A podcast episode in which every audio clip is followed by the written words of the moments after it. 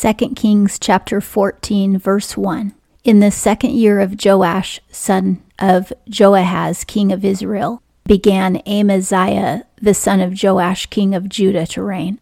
The Bible is just explaining to us that at the same time that Amaziah was reigning in Judah, King Joash was reigning in Israel. 2. He was 20 and 5 years old when he began to reign, and he reigned 29 years in Jerusalem, and his mother's name was Jehoaddan of Jerusalem. Amaziah became king when he was 25, and he reigned until he was 54. 3. And he did that which was right in the eyes of the Lord, yet not like David his father. He did according to all that Joash his father had done. Amaziah of Judah is a good king overall, but he's not as devoted to God as King David was.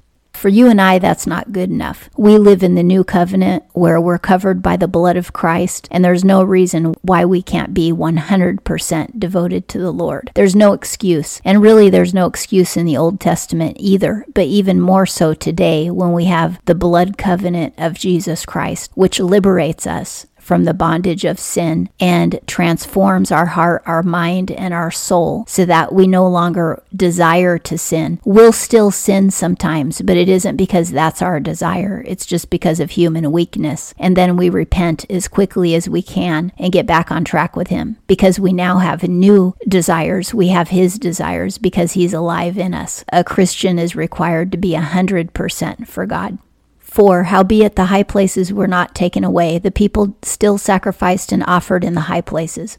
God holds leaders responsible for what the people under them do. Now, each man will be punished according to his own personal sin. So, a leader doesn't get punished for the sins of the people, but he does get punished or disciplined for being a bad leader. And being a bad leader can actually cause the people under you to sin. With a lot of the kings of Israel, they allowed the people to continue offering pagan sacrifices on the hills, even though they themselves did not practice paganism. But you'll notice with the prophets and some of the good kings, they would stop the people from offering pagan sacrifices. They didn't turn a blind eye to the sin of the people. They addressed it and made a change.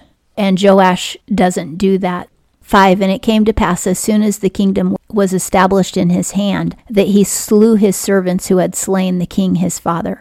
Amaziah got revenge against the servants who had killed Joash his father. Remember, there were two servants who killed Joash, probably because they saw him as a weak leader, but his son Amaziah has punished them. 6. But the children of the murderers he put not to death, according to that which is written in the book of the law of Moses, as the Lord commanded, saying, The fathers shall not be put to death for the children, nor the children be put to death for the fathers, but every man shall be put to death for his own sin. This commandment is still true today when you stand before the throne of judgment. Each person will be condemned according to his or her own sin.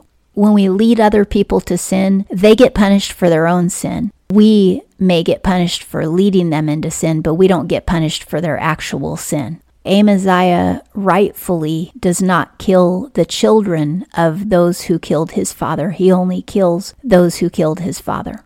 5. He slew of Edom in the valley of Salt ten thousand, and took Selah by war, and called the name of it Joktheel unto this day.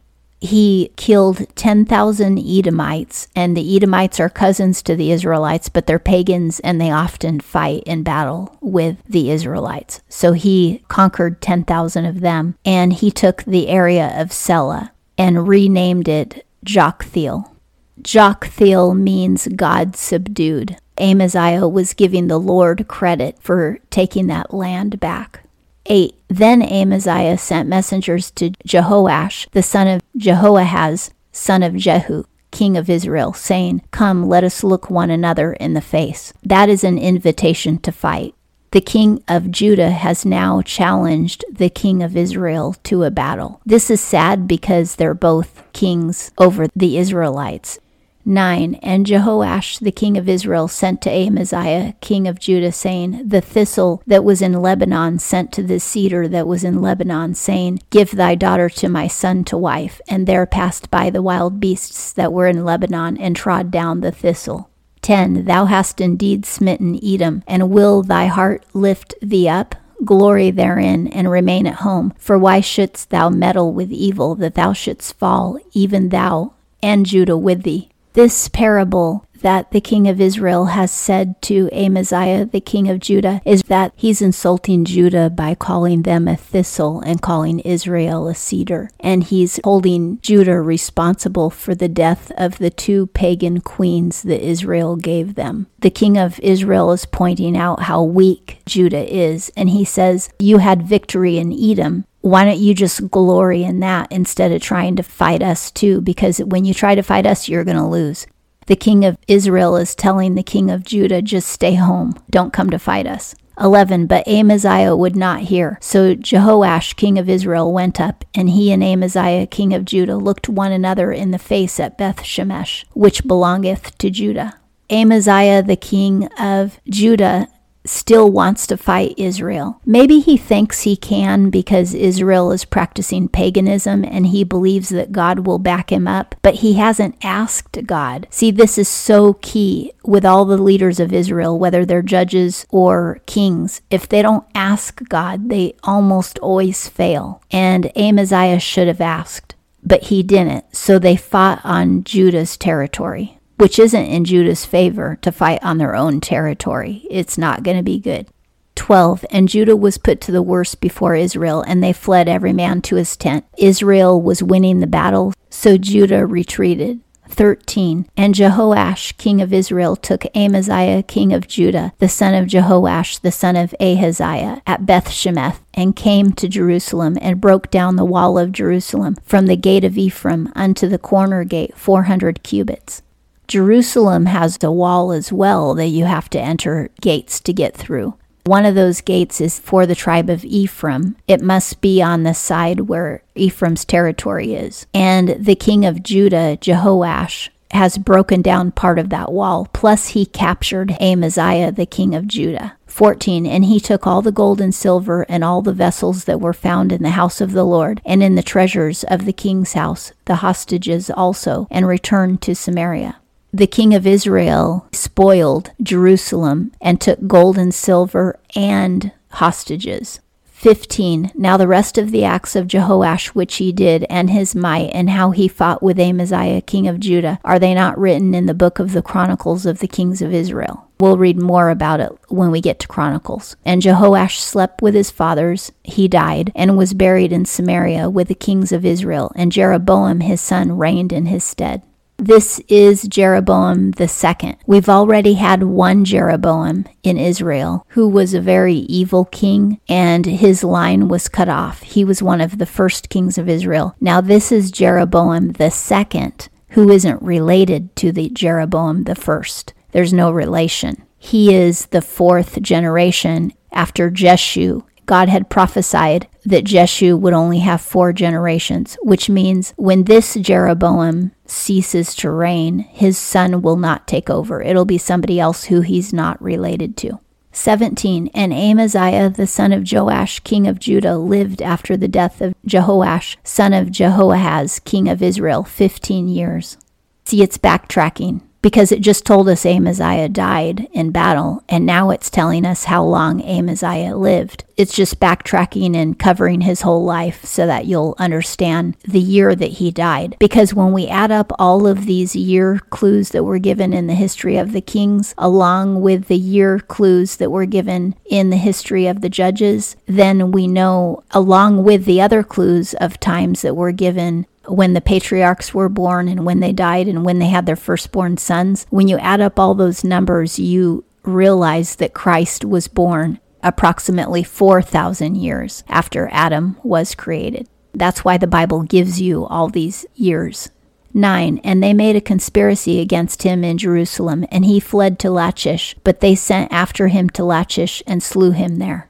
Amaziah died of a conspiracy Joash of Israel captured Amaziah, and then it was later that Amaziah was killed by people conspiring against him. He found out that men were trying to kill him and he ran to Lachish to hide, but they continued to pursue him and they killed him in the town of Lachish. 20 And they brought him upon horses, and he was buried at Jerusalem with his fathers in the city of David. Even after he died by conspiracy, they still gave him a king's burial. 21 And all the people of Judah took Azariah, who was 16 years old, and made him king in the room of his father Amaziah. So now Azariah is the king of Judah. 22 He built Elath, which is a town, and restored it to Judah. After that, the king slept with his fathers. Sounds like Azariah died after he built the town of Elath. 23 In the fifteenth year of Amaziah, the son of Joash, king of Judah, Jeroboam that's Jeroboam second, the son of Joash, king of Israel, began to reign in Samaria and reigned forty and one years. Jeroboam's whole reign was forty one years. 24. And he did that which was evil in the sight of the Lord. He departed not from all the sins of Jeroboam the son of Nebat, wherewith he made Israel to sin. Jeroboam second is sinning just as much as Jeroboam the first sinned, but they're not related.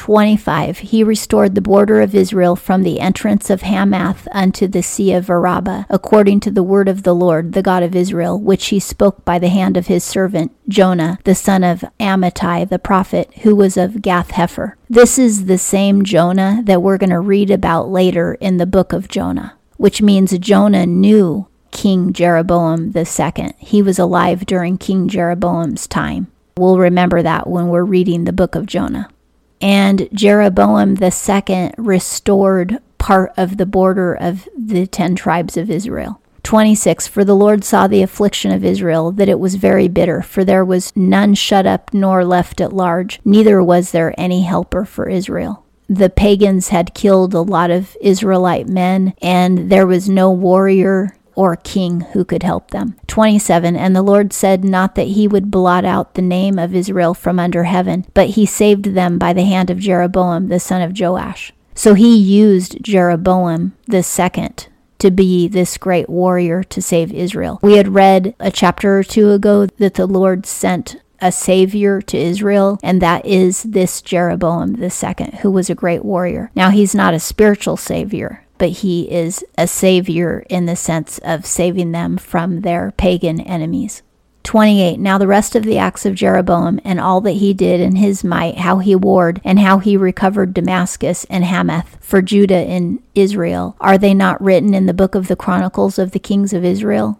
This is interesting because he also recovered land for Judah, and that makes a little bit of sense since he invaded Judah and took Amaziah hostage, it would make sense that he helped restore Judah a little bit. Because after all, the people of Judah are Israelites, and Jeroboam, the king of Israel, is also an Israelite. So whatever he does for Judah, he's doing for his own people.